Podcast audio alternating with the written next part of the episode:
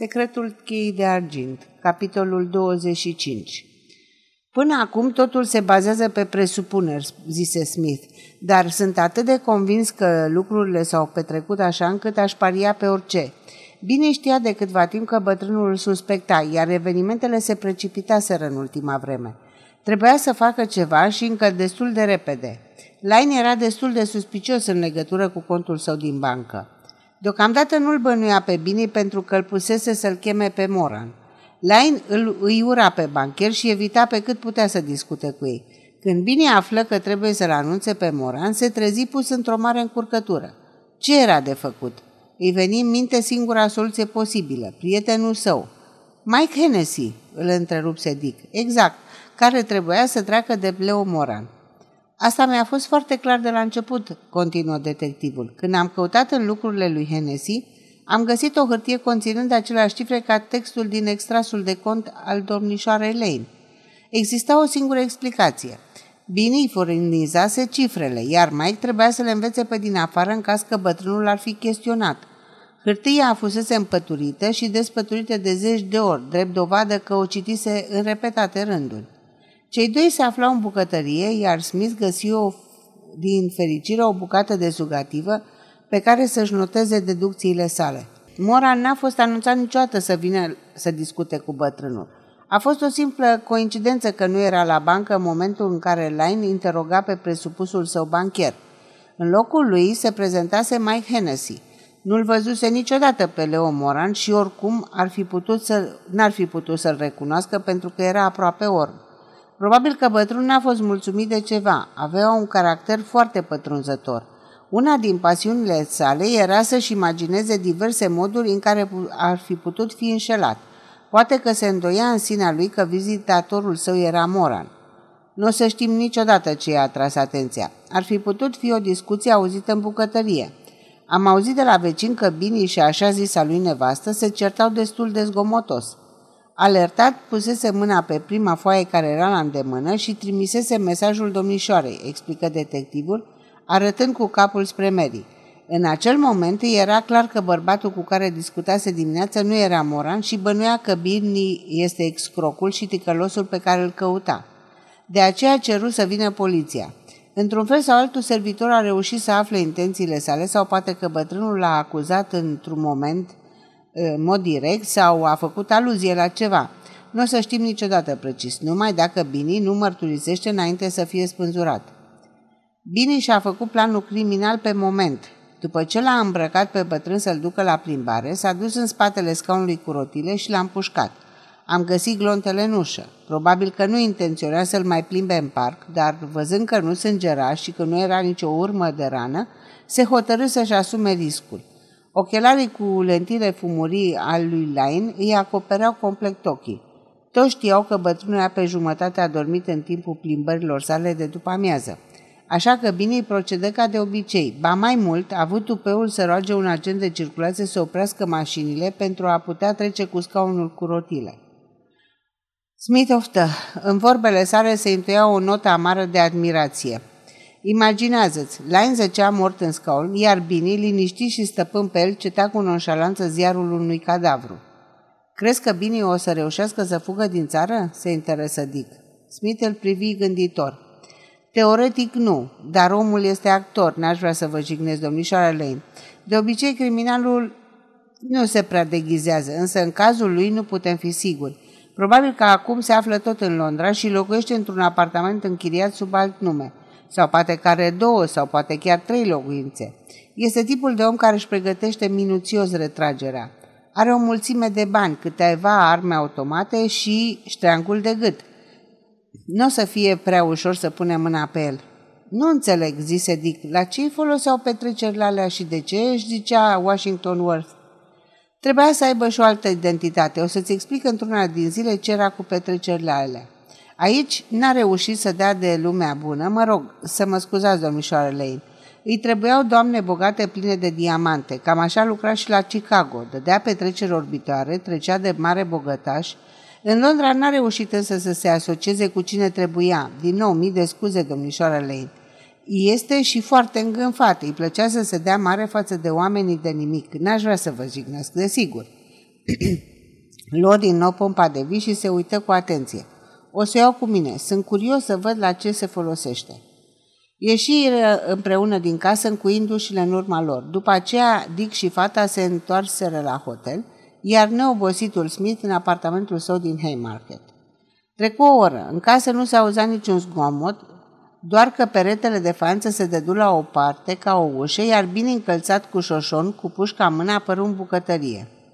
Ascultă atent, ieși pe coridor, se uscă pe scări, intră din cameră în cameră, după care coborâ la ușa de la intrare și trase zevorul. Se întoarse în bucătărie, puse pușca pe masă și își pipăi cu mâna fața nebărbietă de mai multe zile. Un zâmbet hidos îi se lăți pe buze. Va să zică îngânfat. Așa deci, zise el. Era singurul cuvânt rosit de detectiv care înfuriase cu adevărat. Se așeză la masă cufundat în gânduri, jucându-se nervos cu pușca pe care o ținea în mână. Îngânfat. Îl atinse unde îl durea mai mult. Îl ura pe Sarfo Smith, de prima oară de când îl văzuse pe acest om ponderat, cu o figură nu prea inteligentă, intuise că o să fie o amenințare pentru propria sa existență. Iar acum îl jignise ca nimeni altul. Nimeni nu putea spune despre acest om uluitor că nu era un iubitor adevărat al teatrului. Pentru el, lumea artiștilor reprezenta însăși viața. Primele sume extorcate au avut drept scop finanțarea unei piese care a jucat doar o săptămână. Și el avea talent. Va trebui să-și folosească toată inteligența și istețimea de care era capabil pentru a scăpa din plasa care se strângea în jurul lui. Intră prin ușa strâmtă într-o cameră mai mică decât o celulă obișnuită de închisoare – era îngustă și lunguiață, pe podea se afla o mică saltea pe care dormea și o mică noptieră sub care erau două valize. Scoase una din ele și o deschise. Pe fundul geamantalului era un plic care conținea trei pașapoarte. Bine le luă și se duse în bucătărie. Își trase un scaun, se așeză la masă și le examină pe fiecare în parte. Aranjamentele sale erau foarte precise. Pașapoartele erau pe niște nume de care Smith nu mai auzise până acum – iar cele trei fotografii nu semănau una cu alta și nici cu adevăratul Bini. Deci fiecare din ele avea lipit cu banda adezivă câteva bilete de tren. Unele erau pentru Olanda, altele pentru Italia. Își va schimba identitatea de trei ori în timpul călătoriei. Dintr-un buzunar scoase un tank voluminos de bannote franțuzești, englezești, nemțești. Apoi scoase încă un tank și încă unul și tot așa până când se adună un morman mare de bani pe masă. Timp de un sfert de oră îi contemplă extaziat, iar apoi se întoarse în ascunzătoare, aduse o glindă și o trusă de bărbării și începu pregătirile minuțios. Machiajele obișnuite în teatru ar fi fost inutile la lumina zilei. Turnă o soluție într-o farfurioară, o diluă și o întinse pe față. Apoi verifică rezultatul cu o lupă. Timp de două ore își aranjă fața și părul, se dezbrăcă până la piele și începu să îmbrace din nou. Mai întâi își vără banii în mici săculeți pe care și legăm în jurul mijlocului. Nu își putea permite să-și ia alt bagaj în afară de două puște automate și de două duzine de încărcătoare. Se hotărâ să iasă pe la ora prânzului și asta numai după ce se uita atent pe stradă de la ferestrele biroului. S-ar fi putut să-l vadă vreun servitor de prin vecinte și la ora asta erau ocupați cu servitul mesei. De negustor nu putea fi vorba, așa că singurul risc era ca Smith să nu fi lăsat un om de pază. Oricum, trebuia să și-l asume. Deblocă ușa de la intrare, apăsă pe mânări și își luă inima în dinți. Când ajunse în Outer Circle, încremeni. Pe trotuarul opus se bălămbănea o femeie cu o înfățișare puhavă și răvășită. Era blestemata lui tovarășe de viață de patru ani, bețiva cu care împărțise bucătăria. Nu le recunoscu, iar pentru el nu conta oricum dacă Smith o să dea de ea până la urmă. Cu o zi înainte îi dăduse instrucțiuni foarte clare să se întoarcă în Wiltshire, acolo de unde era, și lăsase o sumă mare de bani să ajungă pentru un an. Își continuă drumul uitându-se din când în când în spate să vadă dacă nu este urmărit. Nu îndrăznea să ia un autobuz, un taxi ar fi fost de-a dreptul periculos, iar să conducă o mașină cu actuala lui înfățișare ar fi însemnat să atragă fără rost atenția. În Finley Road era un bloc ocupat la parter de magazine, iar la etaj de câteva apartamente locuite de chiriași modești. Colțul acestei clădiri fusese rezervat pentru birouri care erau deservite de un ascensor automat. Bine intră pe hol, apăsă pe buton, se sui în lift și se opri la etajul 3. Vis-a-vis de lift era o ușă cu următoarea inscripție. Noul sindicat teatral. O descuie și pătrunse înăuntru. Biroul consta dintr-o cameră mijlocie și un antreu.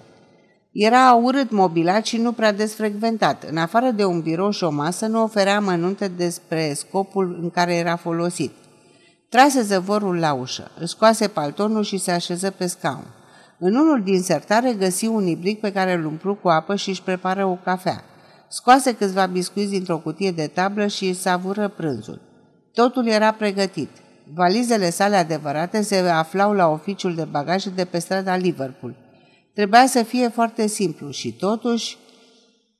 Bine ar fi putut să scrie o carte despre psihologia criminalilor. Era un ucigaș înzestrat cu multă logică și sânge rege. Nu comita niciodată erorile banale ale infractorilor de duzină. Îi părea rău că se întorsese să găsească cheia, atrăgând atenția fetei. Dacă nu se întâmpla asta, Leo Moran ar fi fost mort până acum și n-ar fi putut dovedi că mărturia bătută la, atât de minuțios la mașină de bine nu era autentică. Plănuise totul până în cele mai mici amănunte. Intenționase să lase special cheia pe jos în camera lui Moran, dar o pusese în buzunar și uitase de ea. O mică scăpare care dăduse peste cap toată munca de până atunci. Rațiunea îl îndemna să o șteargă pe furiș din Londra chiar în acea seară. Actorul din ele îl îmboldea însă spre ceva mai spectaculos. Ar fi fost o mare lovitură să plece din oraș după o ispravă de pomină. Parcă și vedea înaintea ochilor titlurile ferbinți din ziare. Sarford Smith împușcat iar ucigașul despărut fără urmă. Sau Marele detectiv Smith cade singur în capcană. Îi trecu prin minte un îi trecură prin minte tot felul de posibilități nestrușnice. În loc să aleagă drumul cel mai scurt și mai sigur și să, pună la adă, să se pună la adăpost de primejdie, plănuia tot felul de lucruri senzaționale, fără să-și dea seama că epitetul îngânfat pe care îl atribuise Smith îi se potrivea de minune.